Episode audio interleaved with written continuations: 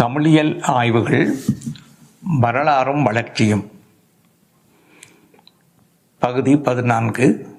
நா. சுப்பிரமணியன். தமிழியல் ஆய்வு வரலாற்றில் ஆயிரத்தி தொள்ளாயிரத்தி அறுபதுகளுக்கு பின்னரான இயங்குநிலை பற்றி நோக்கி வருகிறோம். கடந்த கட்டுரையிலே அக்கால ஆய்வுச் சூழல் சார் பின்புல அம்சங்கள் மற்றும் கோட்பாட்டு நிலை சார் விவாதங்கள் ஆகியன தொடர்பான சில முக்கிய வரலாற்று குறிப்புகள் பதிவாயின. குறிப்பாக முன்னைய கட்டுரையின் பிற்பகுதியிலே ஆயிரத்தி தொள்ளாயிரத்தி அறுபது எழுபதுகள் காலகட்டத்தின் திறனாய்வியலில் புதிதாக அறிமுகமான யதார்த்தவாதம் என்ற கோட்பாடு சார் விவாதங்கள் பற்றியும் மார்க்சிய நோக்கு தொடர்பான அக்கால பகுதியில் புரிதல்கள் பற்றியுமான சில முக்கிய செய்திகள் நோக்கப்பட்டன. அதனை அடுத்தமையும் இக்கட்டுரையானது இரு பகுதிகளை கொண்டதாகும். முதற் பகுதியானது மேற்படி செய்திகளின் தொடர்ச்சியாக அக்கால பகுதியில் புதுவரவுகளாக அறிமுகமான சில முக்கிய கோட்பாடுகள் பற்றிய செய்திகளின் பதிவாக அமைய உள்ளது. இரண்டாவது பகுதியானது ஆயிரத்தி தொள்ளாயிரத்தி அறுபதுகளுக்கு பிற்பட்ட ஆவியல் இயங்கு நிலைகளை நேரடியாக கவனத்துக்கு இட்டு வர உள்ளது. ஆயிரத்தி தொள்ளாயிரத்தி அறுபதுகளை அடுத்து புதுவரவுகளாக அமைந்த கோட்பாடுகள். இவ்வகையில் மு. தலையசிங்கம் அவர்களின் மெய்யுள் பேராசிரியர் தமிழவன் அவர்களால் ஆயிரத்தி தொள்ளாயிரத்தி எண்பதுகளில் அறிமுகம் செய்யப்பட்ட அமைப்பியல் மற்றும் பின்னமைப்பியல் ஆகியனவும் அவற்றின் தொடர்ச்சியான பின்னவீனத்துவமும் இங்கு கவனத்துக்கு வரவுள்ளன.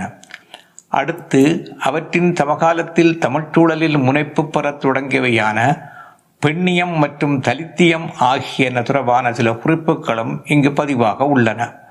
இவற்றுள் அமைப்பியல் முதல் பெண்ணியம் வரையானவற்றை பற்றி ஏற்கனவே தாய் வீடுதலிலே எழுதிய இலக்கிய திறனாய்வியலின் இயங்குநிலை என்ற தொடரிலே ரெண்டாயிரத்தி பதிமூன்று அக்டோபர் முதல் ரெண்டாயிரத்தி பதினாலு மார்ச் வரையான வெளியீடுகளில் விரிவாகவே பதிவு செய்துள்ளேன். எனவே மேற்சுட்டியவை பற்றிய முக்கியமான குறிப்புகள் இங்கு சுருக்கமாக இத்தொடரின் தேவைக்கேற்ப பதிவாக உள்ளன. மேற்சுட்டியவற்றுள் மெய்யுள் என்பது ஆயிரத்தி தொள்ளாயிரத்தி அறுபது எழுபதுகள் காலப்பகுதியில், அதாவது அழகியல் நோக்கு மற்றும் யதார்த்தவாதம் ஆகியன ஒன்றோடொன்று விவாதங்கள் நிகழ்த்து நின்ற சூழலிலே மூன்றாவது தரப்பாக தன்னை அறிமுகப்படுத்தி நின்றதாகும். இக்கோட்பாட்டை முன்வைத்தவரான திரு மு. தலையசிங்கம் அவர்கள் ஈழத்தவர் என்பது பொதுவாக அறியப்பட்ட செய்தியே ஆகும். இவர் ஆயிரத்தி தொள்ளாயிரத்தி அறுபதுகளிலிருந்தே இலக்கியம் சார்பாக பல்வேறு தலைப்புகளில் கட்டுரைகள் எழுதி வந்துள்ளார். அவை முறையே ஏழாண்டு இலக்கிய வளர்ச்சி, போர்ப்பறை ஆகிய தலைப்புகளில் நூலுரு பெற்றன. இவற்றின் தொடர்ச்சியாக உருவான அவரது சிந்தனைகளே மெய்யுள் என்ற தலைப்பிலான நூலாக வடிவெய்தன. திரு தலையசிங்கம் அவர்கள் ஆயிரத்தி தொள்ளாயிரத்தி எழுபத்தி மூன்றில் தமது முப்பத்தெட்டாவது வயதில் இயற்கை எய்துவதற்கு ஓராண்டு முன்பாகவே, அதாவது ஆயிரத்தி தொள்ளாயிரத்தி எழுபத்தி ரெண்டில் அவருடைய மெய்யுள் சார் சிந்தனைகள் தொகுநிலையை எய்திவிட்டன. அவரை பற்றிய வரலாற்று குறிப்புகள் மூலம் புறப்படும் தகவல்கள் இவையே. மெய்யுள் என்ற கோட்பாடானது உலகளாவிய மனிதநேயம் என்ற குறிக்கோளை முன்னிறுத்தியதாகும். இக்குறிக்கோள் அம்சத்தை மெய்மை, அதாவது சத்தியம் என்று அது சுட்டுகின்றது. மெய்யுள் என இதற்கமைந்த பெயரானது மெய்மையை உள்ளடக்கமாக கொண்டது என பொருள் தருவதாகும். இக்குறிக்கோள் இரு முக்கிய அம்சங்களை கொண்டது. முதலாவது அம்சம் இப்பிரபஞ்சம் முழுவதையும் நேசித்தல் என்பதாகும். அதன் தொடர்ச்சியாக அமையும் இரண்டாவதான அம்சம் அதன், அதாவது பிரபஞ்சத்தின் முழுமையை நோக்கி இயங்கி நிற்றல் என்பதாகும். இவற்றை இன்றைய பிரபஞ்ச இதனை பிரபஞ்ச யதார்த்தம் மற்றும் சர்வோதயம் ஆகிய தொடர்களால் தலையசிங்கம் அவர்கள் அடையாளப்படுத்தியுள்ளார். படைப்பில் ஈடுபடுவோர் இத்தகைய மனப்பக்குவத்தை நோக்கி தம்மை வளர்த்து கொள்ள வேண்டும் என்பதும், இலக்கிய கோட்பாடுகள் பற்றி பேசுபவர்களும் திறனாய்வு மேற்கொள்பவர்களும் மேற்படி மனப்பக்குவத்தை நோக்கி இலக்கிய உலகை வழிநடத்த வேண்டும் என்பதுமே மெய்யுள்ளன்றை கோட்பாட்டின் தெளிபொருளாகும். இக்கோட்பாடானது ஒரு தூய மனப்பக்குவ நிலையை முன்வைத்துள்ளமை தெளிவு.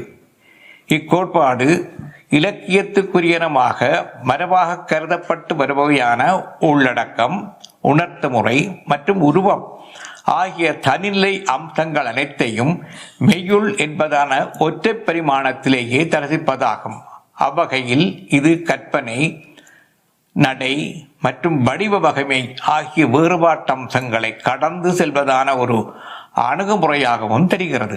இவ்வகையில் இது ஆன்மீகம் என்ற தளத்தில் ஆழமாக காலோன்றி நிற்பதாகும். குறிப்பாக இந்திய ஆன்மீக மரபில் மேற்கொண்டு வெளிப்பட்ட கருத்தாக்கமாக இது திகழ்கின்றது. இந்திய ஆன்மீக மரபிலே குறிப்பாக உபநிடத சிந்தனைகளும் அதன் வழி தொடரும் வேதாந்த மரபுமே மெய்யுளின் அடிப்படைகளாகும். மெய்யுள் உருவான ஆயிரத்தி தொள்ளாயிரத்தி அறுபது எழுபதுகள் காலப்பகுதியானது தமிழ் திருநாவியலின் வரலாற்றிலே அழகியல்வாதிகளுக்கும் யதார்த்தவாதிகளுக்கும் இடையில் விவாதங்கள் நிகழ்ந்த வரலாற்று கட்டம் என்பதை முன்னரே நோக்கியுள்ளோம்.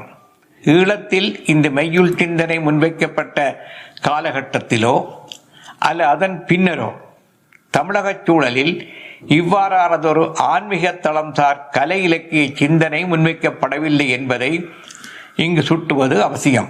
ஆயிரத்தி தொள்ளாயிரத்தி அறுபது எழுபதுகளில் உருவாக்கம் பெற்ற சிந்தனையானது அண்மைக்கால பின்னவீனத்துவம் கலை இலக்கிய சிந்தனைகளோடு சமாந்தரமாக செல்கின்றது என்பதான ஒரு கருத்து இன்று தமிழ் திறனாய்வுலகில் நிலவுகின்றது. இக்கருத்தின் பொருத்தப்பாடு பற்றி பின்னர் தேவை ஏற்படும் பொழுது நோக்கலாம். அமைப்பியல் மற்றும் பின்னமைப்பியல் ஆகிய கோட்பாடுகள் ஐரோப்பிய சூழலிலே கடந்த நூற்றாண்டின் தொடக்கம் முதலே சமூகம் சார்ந்த அறிவியல் துறைகளில் குறிப்பாக மொழியியல், உளவியல், நாட்டார் வழக்காற்றியல், மானுடவியல் முதலானவற்றில் நிகழ்ந்து வந்துள்ள சிந்தனை பரிமாற்றங்களின் தொடர்ச்சியாக உருவான புதுவகை கோட்பாடுகளாகும். தொன்மங்கள் எனப்படும் புராண நிலை சார் கருத்தாக்கங்கள் மற்றும் வாய்மொழி மரபுகள் முதலியன சார்ந்த பண்பாட்டு வரலாற்று பின்புலங்களை மையப்படுத்திய சிந்தனைகளின் ஊடாக முளைவிட்ட கோட்பாடுகள் இவை. இவற்றுள் முதலாவதான அமைப்பியலானது ஐந்து வெவ்வேறு அறிவியல் துறைகளின் சிந்தனைகளின் பேராக உருவாகியதாகும். மொழியியலாளரான ஃபெர்டினன் டி சசூர், ஒலியியலாளரான ரோமன் ஹோசியோவிச் ஜேக்கப்சன், நாட்டார் வழக்காற்றியலாளரான விளாடிமிர் பிராப், மானுடவியலாளரான லெவிஸ்ட்ராசஸ், இலக்கிய அமைப்புவாத சிந்தனையாளரான ரோலான் பெர்த் முதலிய அறிஞர்களின் சிந்தனைகளிலிருந்து உருப்பெற்ற கருத்துக்களின் தொகுநிலையாக வெளிப்பட்ட கோட்பாடாகவே இது திகழ்கின்றது. இக்கோட்பாடானது இலக்கிய ஆக்கம் ஒன்றை மொழிசார் கட்டமைப்பாக காண்பதாகும். அக்கட்டமைப்புக்கான மூலக்கூறுகளை சமூகத்தின் உளவியல், மொழி மற்றும் வழக்காறுகள் முதலியவற்றின் கூட்டு பண்பாட்டு வடிவங்களாக இது கருதுகிறது. மேற்படி கூட்டு பண்பாட்டு தளத்தில் உருவான சமூக மனம், அதாவது சமூகத்தினுடைய நனவிலி மனம் என்பதான அருவ அம்சமே இங்கு அமைப்பு என சுட்டப்படுகிறது. இந்த அமைப்பின் மொழிசார் வெளிப்பாட்டு நிலையாகவே படைப்பாக்கங்களை இக்கோட்பாடு தரிசிக்கிறது. மேற்றூட்டியவாறாக படைப்புக்கு அடிப்படையானதாக கருதப்படும் சமூக மனம் என்பதான உள்கட்டமைப்பை இனங்காணும் முயற்சியே அமைப்பியல் அடிப்படையிலான திறனாய்வு ஏற்பாடாகும். மேற்படி கட்டமைப்பு கூறுகள் ஒன்றோடொன்று கொண்டுள்ள உறவே இக்கோட்பாடசார் திறனாய்வில் கவனத்தில் கொள்ளப்படுகின்றன. சுருங்க கூறுவதாயின் படைப்புகளுக்குள் புலனாகாத நிலையிலுள்ள இலக்கண கூறுகள் மற்றும் இலக்கிய கோட்பாடுசார் கூறுகள் என்பவற்றை கண்டறியின் நோக்கிலான செயற்பாடாகவே அமைப்பியல் அணுகுமுறை அமைகிறது. இக்கோட்பாடு ஆங்கிலத்தில் ஸ்ட்ரக்சரலிசம் என வழங்கப்படுவதாகும். இதனை ஆயிரத்தி தொள்ளாயிரத்தி எண்பதுகளில் தமிழுக்கு அறிமுகம் செய்தவர் பேராசிரியர் தமிழவன் அவர்களாவார். தமிழக சூழலிலே ஆயிரத்தி தொள்ளாயிரத்தி எண்பதுகளில் நிலவிய அழகியல் சார்பான நவீனத்துவ சிந்தனைகளுக்கும் யதார்த்தவாத சிந்தனைகளுக்கும் இடையில் நிலவி வந்த விவாத நிலையை ஓரளவுக்கு முடிவுக்கு கொண்டு வந்தது எனலாம். அல்லது அவ்விவாத நிலைக்கு ஒரு சீமாற்றத்தை இந்த அமைப்பியல் ஏற்படுத்தியது என்றும் கூற முடியும்.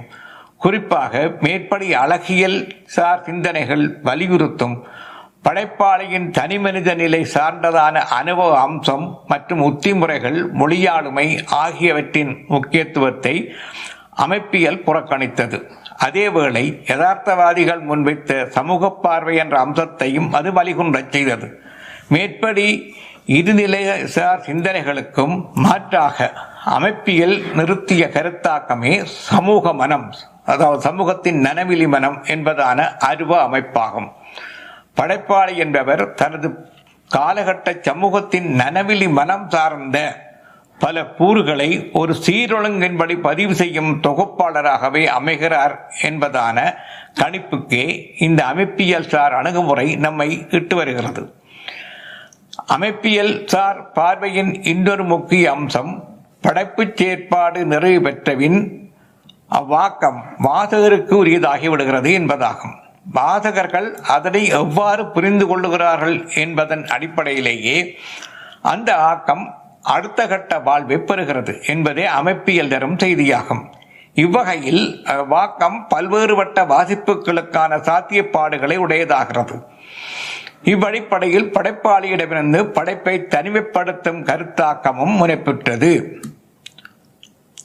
மேற்படி கருத்தாக்கத்தை முதன்மைப்படுத்திய முக்கிய சிந்தனையாளராக திகழ்பவர் ரோலான் பெர்த் அவர்களாவார். இலக்கிய படைப்பொன்றை வாசகன் சுவைக்கவும் பொருள் கொள்ளவும் முற்படும் பொழுது அப்படைப்பின் ஆசிரியனுடைய உள்நோக்கம் யாது என்பது பற்றி கவனம் செலுத்த தேவையில்லை என்பதும், படைப்பு மட்டுமே தன் பொருண்மையை முற்றாக இனங்காட்டிக்கொள்ள வல்லது என்பதுமே அவரது கருத்தின் தெளிபொருளாகும். அமைப்பியல் நோக்கில் இது வாசகர் மைய கருத்தாக்கம் எனப்படும். பின்னமைப்பியல் என்பது அமைப்பியல் சுற்றி நிற்கும் சமூகத்தின் அருவமான நனவிலி மனம் தொடர்பான விமர்சனமாகவே உருவாக்கம் பெற்றதாகும். குறித்த ஒரு படைப்புக்கும் அதற்கு அடித்தளமாக அமையும் சமூகத்துக்கும், அதாவது உலகத்துக்கும் உள்ள இடைவெளி எத்தகையது என்பதே பின்னமைப்பியல் சிந்தனைகளில் விவாத அம்சமாகிறது. உலக பகுப்பாய்வு, அறிவமைப்பு, தத்துவம் ஆகிய துறைகள் சார்ந்து வெளிப்பட்ட இவ்வகை விவாதங்கள் இலக்கியத்தை அதன் மொழி சார்ந்த கட்டமைப்பின் எல்லையை தாண்டி வெளிக்கொண்டு விடுகின்றன. அவ்வகையில் சமூக நிலைப்பட்ட மொழிநிலை பகுப்பாய்வுக்கு இலக்கியத்தவை உட்படுத்துகின்றன. உலக பகுப்பாய்வாளரான லாக் லக்கான் என்பார் இலக்கியம் ஒரு கனவு போன்றதென்ற கருத்தை முன்வைத்தார். அதாவது நனவு நிலையில் நாம் காணும், அதாவது அனுபவிக்கும் புறநிலையான வாழ்வியலை நமது நனவிலி மனம் பிரதிபலிக்கும் நிலை அது என்கிறார். அப்பிரதிபலிப்பானது புறநிலையிலே நாம் காண்பது போன்ற ஒழுங்கிலான அமைப்பில், அதாவது நேர்கோடான அமைப்பில் நிகழ்வதில்லை என்பதும், மாறாக ஒழுங்கின்மை கொண்டதாக, அவ்வகையில் மொழி விளையாட்டாக அல்லது ஒலி விளையாட்டாக அமைவது அது என்பதும் அவரது கருத்தாகும். இவ்வகையில் குழந்தைகளின் விளையாட்டு செயற்பாடுகளை அவர் உதாரணம் காட்டுவார். இந்த ஒழுங்கின்மை மற்றும் மொழி விளையாட்டு நிலை என்பவற்றின் பின்புலத்தில் சமூக யதார்த்தத்தை எள்ளி நகையாடுதல், மாற்று வாழ்வு தேடுதல் ஆகிய உணர்வோட்டங்களும் உள்ளன என்பது அவரது கருத்தாகும். அறிவுத்துறைகள் பற்றி ஆய்வை மேற்கொண்டவர்களான மிக்கேல் ஃபூக்கோ அவர்கள் உண்மை, மனிதநேயம் என்பன தொடர்பான கருத்தாக்கங்களின் மீது ஆழமான எதிர்நிலை வாதங்களையும் மறுப்புகளையும் முன்வைத்த வகையில் கடந்த நூற்றாண்டின் சமூக சிந்தனையில் பெரும் தாக்கத்தை விளைவித்தராவார். அறிவானது அதிகார சார்புடையது என்ற கருத்தினரான இவர் இலக்கியத்தின் சொல்லாடல்களுக்குள் உறைந்திருக்கக்கூடிய அதிகார முறைமை பற்றி எடுத்துரைத்துள்ளார். பின்னமைப்பியலின் மற்றொரு சிந்தனையாளரான லாக் தரிதா அவர்கள் டீகன்ஸ்ட்ரக்ஷன் எனப்படும் தகர்ப்பமைப்பு பற்றி பேசியவர். ஒரு இலக்கியாக்கத்தை திறனாய்வு செய்ய முற்படும் பொழுது அதன் உட்கூறுகளை தனித்தனி நிலைகளில் முழுமையாக பிரித்து மீண்டும் ஒவ்வொரு நிலைகளில் பொருட்பொருத்தமுறை பொருத்தி காட்டல் வேண்டும் என்பதே தகர்ப்பமைப்பு என்பதன் தெளிபொருளாகும். டீகன்ஸ்ட்ரக்ஷன் என்பதை தமிழிலே கட்டுடைப்பு, கட்டவிழ்ப்பு மற்றும் நிர் நிர்மாணம் ஆகிய கலைச்சொற்களாலும் சுட்டுவர். மேற்படி சொற்கள் பொதுவாக ஒரு அமைப்பை பல ஊறுகளாக பிரித்தல் அல்லது உடைத்தல் என்ற பொருளை தருவனவாகும். இவ்வாறு பிரித்தல் அல்லது உடைத்தல் ஆகியவற்றோடு மட்டும் நின்றுவிடாது, மீண்டும் அக்கூறுகளை வெவ்வேறு வகைகளில் கட்டமைத்து பொருள் கொள்வது என்பதும் இச்சேற்பாட்டில் நிகழ்வதால் மேற்படி சொற்களை விட தகர்ப்பமைப்பு என்பதே சரியான கலைச்சொல் என்பது தமிழ் ஆய்வுலகின் பொதுவான கருத்தாகும். இவ்வாறான சிந்தனைகளின் ஊடாக பின்னமைப்பியலாளர்கள் அமைப்பியல் சுட்டும் சமூகத்தின் நனவிலி மனம் என்பதான அமைப்பு மையத்தை விமர்சித்து மறுப்பது தெளிவாகவே தெரிகின்றது. மேற்படி இரண்டு சிந்தனைகளையும் அருகருகே வைத்து ஒப்பு நோக்கி புரிந்து கொள்ளத்தக்க வகையில் பல உரைகள் தமிழ் சூழலிலே நிகழ்த்தப்பட்டுள்ளன. சில நூல்களும் தமிழிலே வெளிவந்துள்ளன. இவ்வகையில் முனைவர் க பூரணச்சந்திரன் அவர்களின் அமைப்பு மையவாதம் பின்னமைப்பு வாதம் மற்றும் முனைவர் முத்துமோகன் அவர்களின் அமைப்பியல் பின்னமைப்பியல் ஆகியன குறிப்பிடத்தக்கன. பின்னமீனத்துவம் அல்லது பின்னை நவீனத்துவம் அதாவது போஸ்ட் மாடர்னிசம் என்ற சிந்தனை போக்கு பற்றி பேச முற்படும் பொழுது முதலில் நாம் குறிப்பிட வேண்டிய அம்சம், அது திட்டப்பாங்காக நிறுவப்பட்ட ஒரு கோட்பாட்டு வடிவம் அன்று என்பதாகும். அது குறித்த ஒரு மனோபாவம் சார்ந்த பார்வை மற்றும் அணுகுமுறை என்ற அளவிலேயே சிந்திக்கப்பட்டு வருகின்றது. சமூகத்தின் பண்பாட்டு வரலாற்று தொடர்ச்சியில் நிகழும் மாற்றங்கள், அத்தொடர்பில் எதிர்கொள்ள நேரும் பிரச்சனைகள் முதலியவற்றை சுட்டி உணர்த்தும் ஒரு புரிதல் முறைமையே அது. குறிப்பாக சமூகவியல் மற்றும் நுண்கலைகள் அம்சங்களை மையப்படுத்திய உரையாடல்களில் பயின்று வரும் இப்புரிதல் முறைமையானது கடந்த நூற்றாண்டில் மேலத்தேயங்களில் உருவாகி வந்ததாகும். இப்புரிதல் முறைமையானது பொதுவாக பின்னவீனத்துவ நிலை அதாவது போஸ்ட் மாடர்ன் கண்டிஷன் என்றே வழங்கப்பட்டு வந்தது. இப்பொருண்மையில் போஸ்ட் மாடர்னிசம் என்பதான சொற்றொடரானது முதன்முறையிலே வரலாற்றறிஞரான ஆர்னால்ட் டாயன்பி என்பாரால் ஏ ஸ்டடி ஆஃப் ஹிஸ்டரி என்ற நூலில் பயன்படுத்தப்பட்டுள்ளதாக ஆய்வாளர் கூறுவர். அவரது இந்நூல் ஆயிரத்தி தொள்ளாயிரத்தி முப்பத்தி எட்டில் எழுதப்பட்டு ஆயிரத்தி தொள்ளாயிரத்தி நாற்பத்தி ஏழில் வெளிவந்ததாகும். மேற்கூறியவாறாக புதிய கோட்பாடுகள் தமிழ் சிந்தனை சூழலை அகலப்படுத்தி வந்த காலப்பகுதியிலே, குறிப்பாக ஆயிரத்தி தொள்ளாயிரத்தி எண்பதுகளின் பிற்பகுதியிலே அச்சிந்தனை சூழலை மேலும் விரிந்த தளத்துக்கு இட்டுச் செல்வதற்கும் வேகப்படுத்துவதற்குமான சில கருத்தாக்கங்களும் அவைசார் சமூக நிகழ்வுகளும் தொடங்கி தொடரலாகின. அவற்றுள் ஒரு வகையின பெண்ணியம் மற்றும் தலித்தியம் ஆகிய பெயர்களில் வழங்கப்பட்டு வருவனவாகும். பெண்ணியம் என்பது சமூகத்தின் பாதிப்பகுதியினரான பெண்பாலார் மற்றொரு பாதிப்பகுதியினரான ஆண்களிடம் தாம் இழந்துவிட்டதான உரிமைகளை மீட்பதற்கான பல வகை முயற்சிகளை ஒருங்கிணைப்பதான சிந்தனை மையத்தை சுற்றி நிற்பதாகும். இந்நிலைமைக்கு எதிராக ஐரோப்பா, அமெரிக்கா ஆகிய நாடுகளில் உள்ள பெண்கள் இணைந்து எழுச்சி பெற்று வந்த சூழலில் உருவான சிந்தனைகளே பெண் விடுதலை, பெண்நிலைவாதம் முதலிய பேர் பூண்டு இயக்கங்களாக வடிவம் கொண்டன. அந்நாடுகளில் ஆயிரத்தி தொள்ளாயிரத்தி அறுபதுகளை அடுத்து முனைப்புற்ற மேற்படி எழுச்சி நிலை இந்திய மண்ணிலும் ஈழத்திலும் ஆழமாக கால்வதித்த நிலையே ஆயிரத்தி தொள்ளாயிரத்தி எண்பதுகளில் தமிழ் கலை இலக்கிய சூழல்களிலும் அது பிரதிபலிக்க தொடங்கியது. தலித்தியம் என்பது இந்திய மண்ணிலே, இலங்கையிலும் கூட பல நூறு ஆண்டுகளாக ஒடுக்கப்பட்டிருந்த சமூகத்தின் உரிமை குரலாகும்.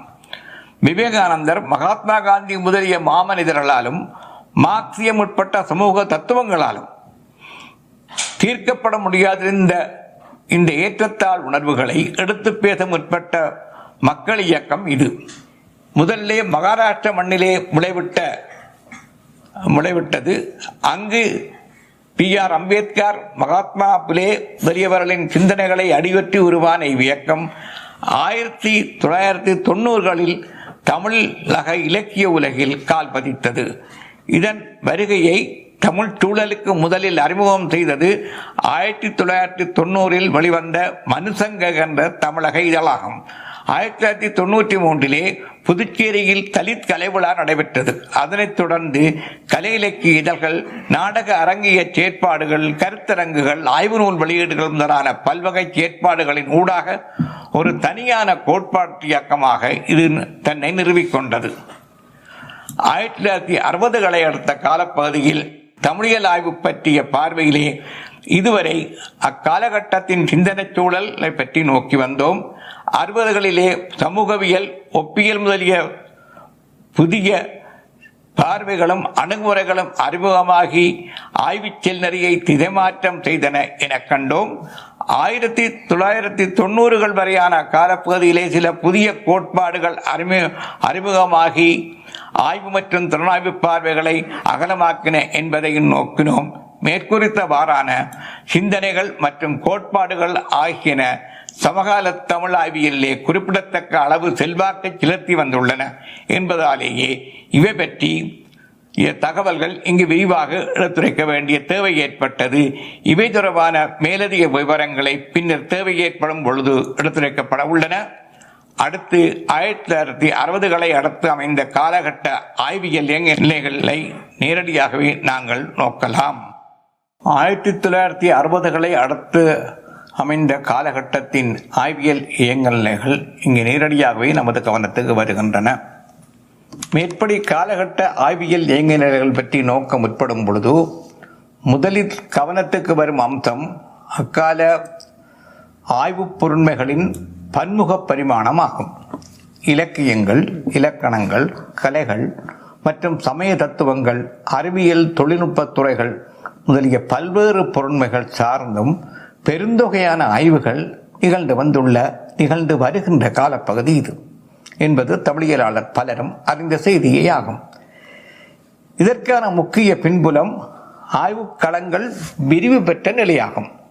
பல்கலைக்கழகங்கள் முதலிய உயராய்வு நிறுவனங்கள் சார்ந்து ஆய்வுகேடுகள் மற்றும் நூல்கள் எழுதும் முறைமை மிக விரிவு பெற்ற காலப்பகுதி இது என்பதையும், ஆய்வரங்க செயற்பாடுகள் குறிப்பாக பன்னாட்டு நிலைகளிலான தமிழ் இயல் ஆய்வரங்குகள் பல்கி பெரிய காலப்பகுதி இது என்பதையும் முன்னர் பத்தாவது கட்டுரையிலே நாம் நோக்கியுள்ளோம்.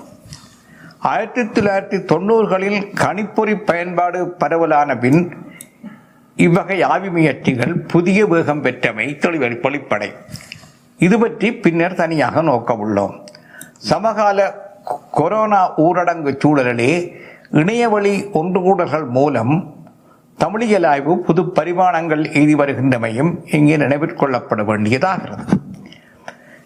இவ்வாறாக கடந்த அரை நூற்றாண்டுக்கு மேற்பட்ட காலப்பகுதியில் நிகழ்ந்து வரும் தமிழியல் ஆய்வுகளின் பொருட்பரப்புகளை துல்லியமாக தொகை வகை செய்து விளக்கி பேசுவதற்கு சிறிது கால அவகாசம் தேவைப்படுகிறது.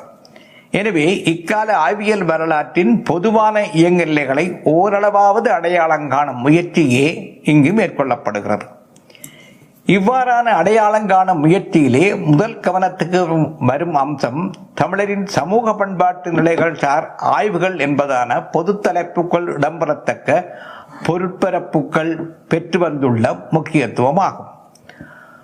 தமிழர் பண்பாட்டின் உருவாக்கம், அதன் வளர்ச்சி நிலைகள் ஆகியவற்றை மையப்படுத்திய பொருட்பரப்புகள் இவை. குறிப்பாக தமிழ்மொழி மற்றும் இலக்கியம் ஆகியவற்றின் உருவாக்க நிலைகள், கல்வி வரலாறு, கலைகளின் வரலாறு, அறிவியல், அறவியல் மற்றும் சமய தத்துவ சிந்தனைகள் ஆகியவற்றின் தோற்றமும் தொடர்ச்சியும், தமிழர் சமூகத்தின் அரசியல், பொருளியல், வணிகம் மற்றும் சாதி முறைகள் ஆகியவற்றின் உருவாக்கங்கள் முதலிய பல்வேறு கிளைகளாக இந்த ஆய்வுகள் விரிந்து செல்லுகின்றன. இவ்வாறான பல கிளைகளாக விரிந்த இந்த ஆய்வு பரப்பானது கடந்த அரை நூற்றாண்டுக்கு மேற்பட்ட காலப்பகுதியின் தமிழியல் ஆய்வாளர்களின் கவனத்தை பெரிதும் கவர்ந்தது என்பதே எனது பொது அவதானிப்பாகும்.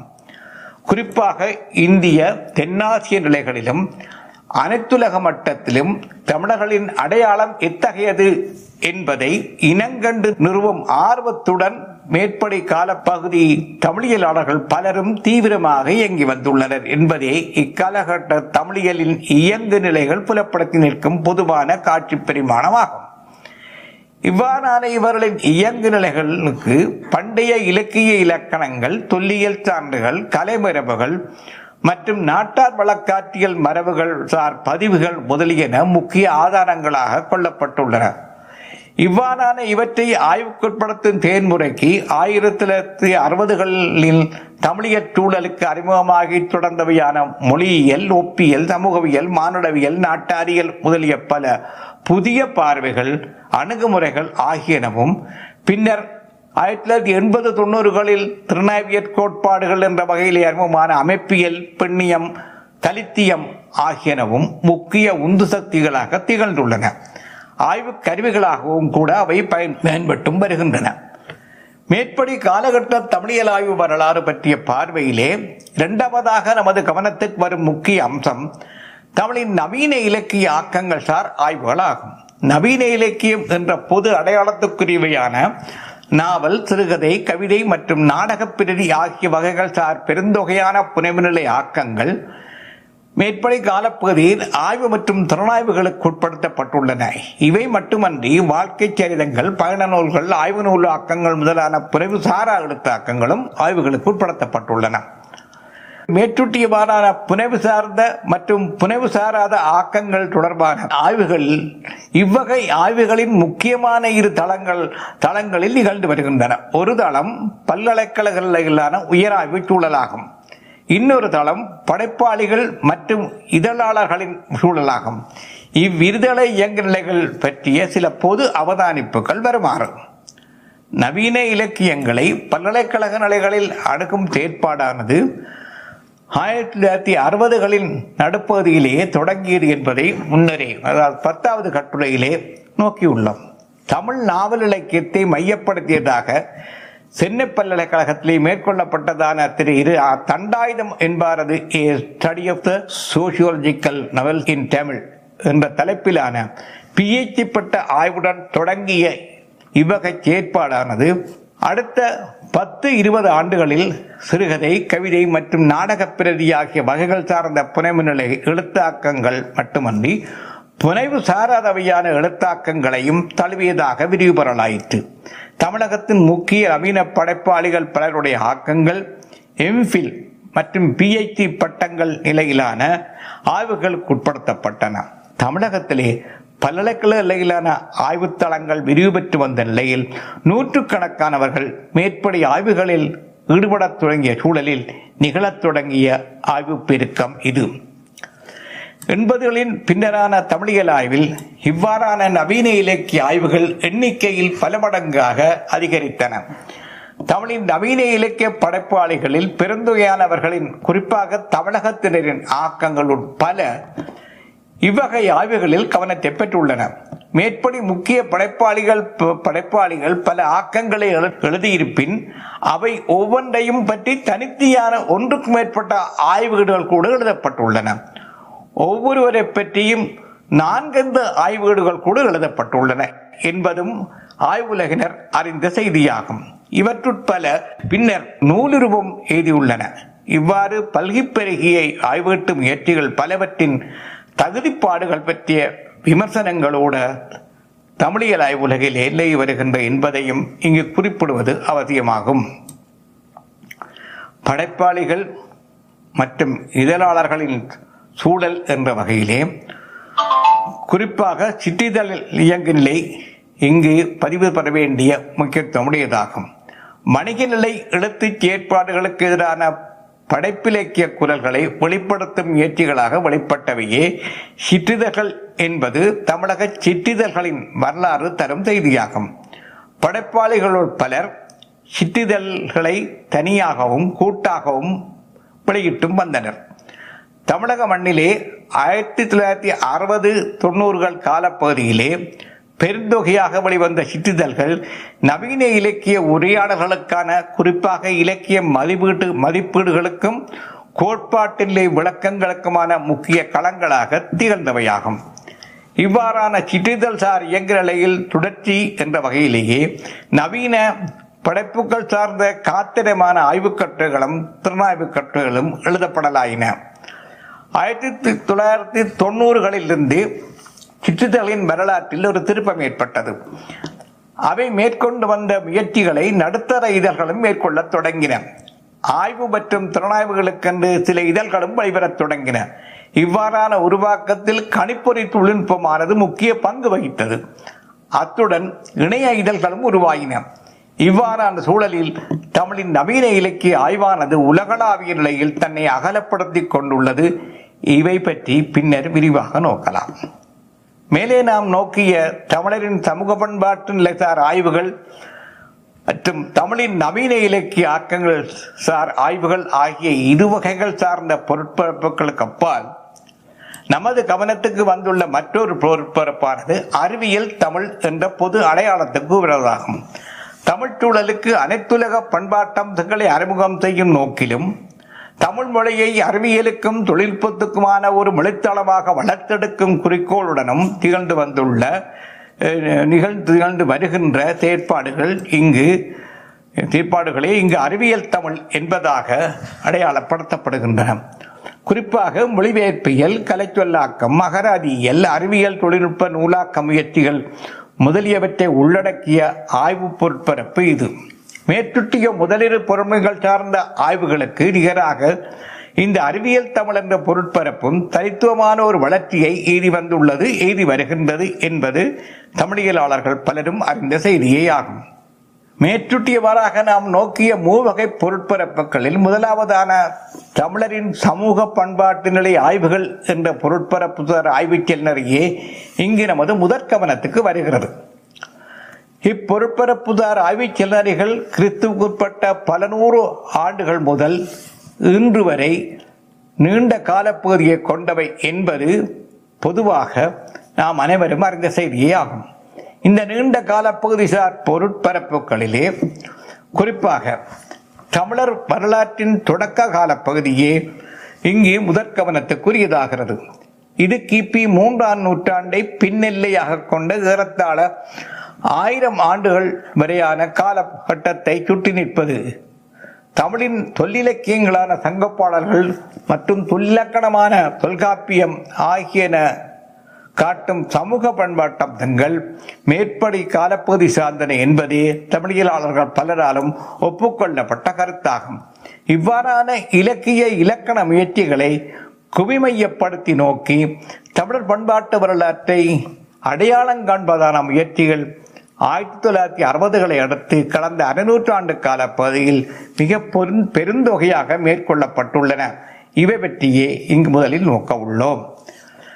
தமிழரின் சமூக பண்பாட்டு வரலாற்றின் தொடக்க காலம் சார் ஆய்வு செயற்பாடுகள் என்ற தலைப்பிலே இவை நோக்கப்படுகின்றன. மேற்படி காலகட்டம் தொடர்பான ஆய்வுகள் ஆயிரத்தி தொள்ளாயிரத்தி அறுபதுகளுக்கு முன்பே தொடங்கிவிட்டன என்பதை குறிப்பாக மல்லாகம்பி கனகவி பிள்ளை, பேராசிரியர் கே ஏ நீலகண்ட சாஸ்திரியர், மா ராசமணிக்கனார், சு வித்யானந்தன், ஆய்வாளர் மயிலை சீனி வெங்கடசாமி முதலிய பலரின் எழுத்துக்களில் இவ்வாறான ஆய்வுகள் தொடங்கிவிட்டன என்பதை முன்னரே நோக்கியுள்ளோம். இவ்வாறு முன்னரே தொடங்கிவிட்ட பார்வைகளிலிருந்து பல நிலைகளில் வேறுபட்டவையும் அவ்வகையில் விரிவும் ஆழவும் பெற்றவையுமான பார்வைகளே ஆயிரத்தி தொள்ளாயிரத்தி அறுபதுகளில் இருந்து தொடங்கி தொடர்ந்தன. இவ்வாறான வரலாற்று தொடர்ச்சியை இங்கு நமது கவனத்துக்கு வருகிறது. இவ்வாறான வரலாற்று தொடர்ச்சியை நோக்க முயற்சியில் முதற்கண் விரிவு என்ற வகையிலே இக்காலத்தனமாக சங்க இலக்கியங்கள் மற்றும் தொல்காப்பியம் ஆகியன ஆய்வு நிலையில் பெற்று வந்த கவனக்குவிப்பு தொடர்பான, அதாவது எண்ணிக்கை நிலையிலான விதிநிலை பற்றிய பொது அவதானிப்பொன்றை இங்கு பதிவு செய்வது அவசியமாகிறது. ஆயிரத்தி தொள்ளாயிரத்தி அறுபது வரையான காலப்பகுதியில் தமிழகத்திலேயும் அதற்கு அப்பாலான நாடுகளிலும் சங்க இலக்கியங்கள் பற்றியும் தொல்காப்பியம் பற்றியும் மேற்கொள்ளப்பட்ட ஆய்வுகள் சார் பல்வகை செயற்பாடுகளையும் எண்ணிக்கை நிலையில் ஏறத்தாழ சில நூறுகள் என்ற எல்லைக்குள் அடக்கிவிட முடியும். ஆனால் அதன் பின்னரான அறுநூற்றாண்டு கால வரலாற்றிலே இவ்வாறான ஆய்வு முயற்சிகளின் தொகை பல ஆயிரங்கள் என்ற எல்லை வரை பிரிந்து சென்று கொண்டு இருக்கிறது. இதனை தெளிவுறுத்தும் வகையில் சங்க இலக்கியம் தொடர்பாக நிகழ்ந்துள்ள கணக்கெடுப்பு ஒன்றை மட்டும் இங்கே சான்றாக காட்ட விளைகிறேன்.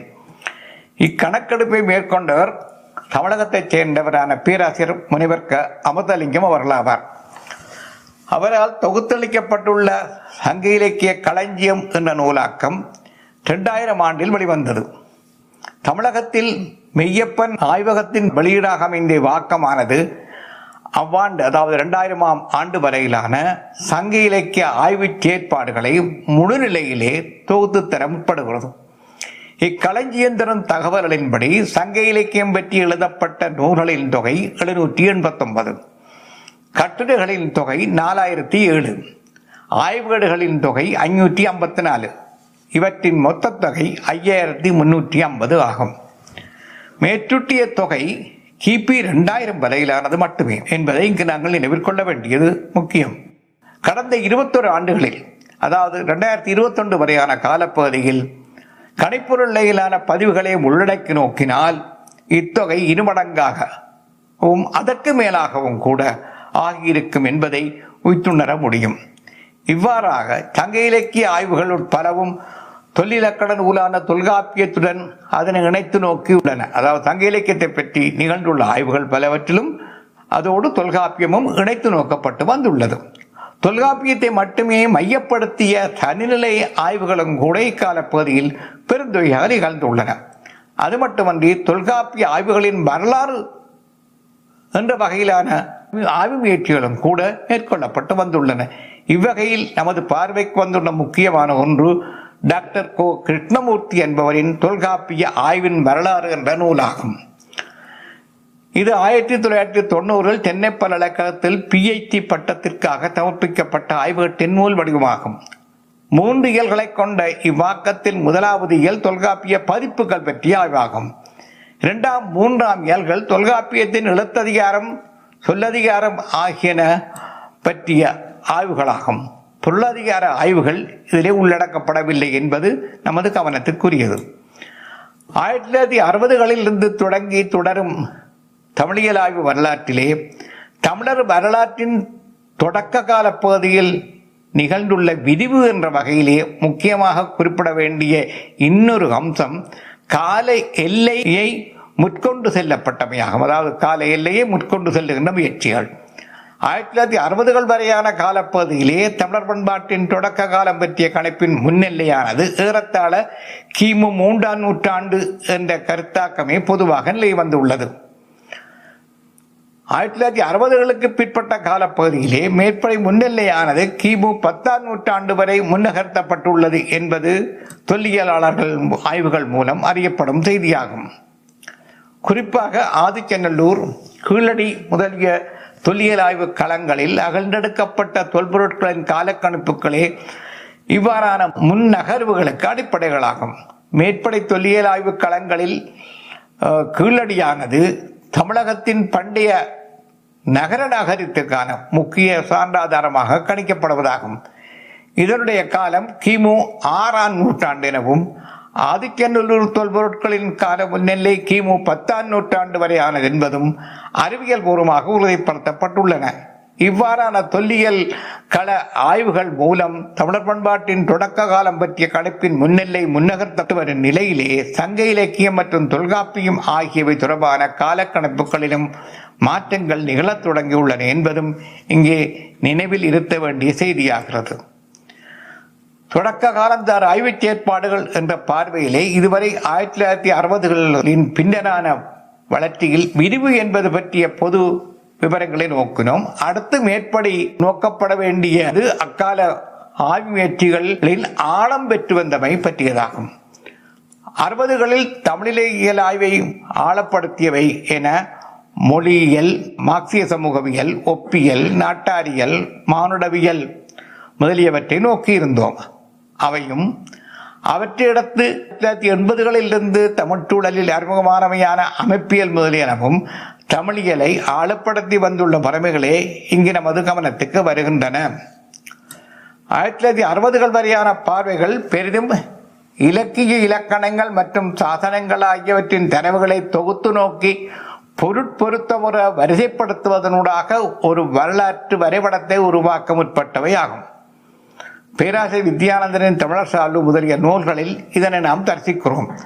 ஆனால் கைலாசபதி, வானமாமலை முதலியவர்கள் முன்னிறுத்திய மார்க்சிய சமூகவியல், ஒப்பியல் முதலியன மேற்றுட்டியவாறான தரவுகளை முன்னிறுத்திய தொழிலை பார்வைகளாக அமையாமல் அத்தரவுகளுக்கு பின்புலங்களாக திகழ்ந்த சமூக இயங்கு நிலைகளை நுழைத்து நோக்குவதனூடாக வரலாற்று இயக்கத்தை புரிந்து கொள்ள முற்படும் முயற்சிகளாக அமைந்தவையாகும். இவ்வாறான இயங்கு நிலைகளே இங்கு ஆழம்பெற்ற நிலைகள் என்ற கணிப்புக்குரியவாகின்றன. மேற்றுட்டியவாறு அறுபதுகளை அடுத்து தமிழ் வரலாற்றில் தொடக்க கால பகுதிசார் வரலாற்றை ஆழப்படுத்தும் வகையில் இழந்த பல்வேறு முக்கிய ஆக்கங்களில் முக்கியமான சிலவே இங்கு நமது கவனத்துக்கிட்டு வரப்பட உள்ளன. குறிப்பாக முனைவர் கோ கேசவன் அவர்களின் மண்ணும் மனித உறவுகளும், பேராசிரியர் மாதையன் அவர்களின் சங்ககால இனக்குழு சமுதாயமும் அரச உருவாக்கமும், பேராசிரியர் கே பரணிவேல் அவர்களின் சங்க இலக்கியம் பாட்டு மரபும் எழுத்து மரபும் ஆகியன இவ்வகையில் நமது பார்வைக்கு வருகின்றன. இவை தவிர பேராசிரியர் கா இந்திரபாலா அவர்களால் தொகுக்கப்பட்டதான முன்வரலாற்று கால தமிழ்நாடு, ஏர்லி ஹிஸ்டோரிக் தமிழ்நாடு என்ற தலைப்பிலான நூலாக்கமும் இவ்வகையில் முக்கியமானதொன்றாகிறது. மேற்படி ஆங்கில தொடரையே தலைப்பாக கொண்டு இரண்டாயிரத்தி ஒன்பதாம் ஆண்டில் அவர் தொகுத்தளித்த ஆங்கில நூலின் தமிழாக்கமே இது. அவரே இதனை தமிழாக்கியவரும் ஆவார். இத்தமிழாக்க நூல் இரண்டாயிரத்தி இருபதில் கொழும்பு குமரன் புத்தக இல்லத்தால் பதிப்பிக்கப்பட்டு உள்ளது. அறிமுகவரை தவிர எட்டு கட்டுரைகளையும் பிச்சேர்க்கை என்ற வகையில் மூன்று முக்கிய பதிவுகளையும் கொண்டுள்ள வரலாற்று கனதி வாய்ந்த தொகுப்பு இது. பேராசிரியர் கைலாசபதி, கா ராஜன், ஏ சுப்பராயலு, ராதா சம்பகலட்சுமி, கே கேசவன் விழுத்தாட்டு, சிவசாமி ஆகியோரின் வெவ்வேறு தலைப்புகளிலான கட்டுரைகள் இதில் இடம்பெற்றுள்ளன. அறிமுகவரியை எழுதியவரான பேராசிரியர் இந்திரபாலா அவர்களின் கட்டுரை ஒன்றும் இத்தொகுப்பில் இடம்பெற்றுள்ளது. இக்கட்டுரை தொகுப்பும் மேலே முனைவர் கேசவன் முதலால் எழுதப்பட்ட தனிநூல்களும் தமிழர் வரலாற்றின் தொடக்க கால பகுதி பற்றிய தெளிவான சித்திரத்தை நமக்கு தரக்கூடியனவாகும். இவை பற்றியும் இவை போன்ற ஏனைய முக்கிய ஆக்கங்கள் பற்றியுமான பார்வைகளை அடுத்த கட்டுரையிலிருந்து நாம் நோக்க உள்ளோம். தொடரும்.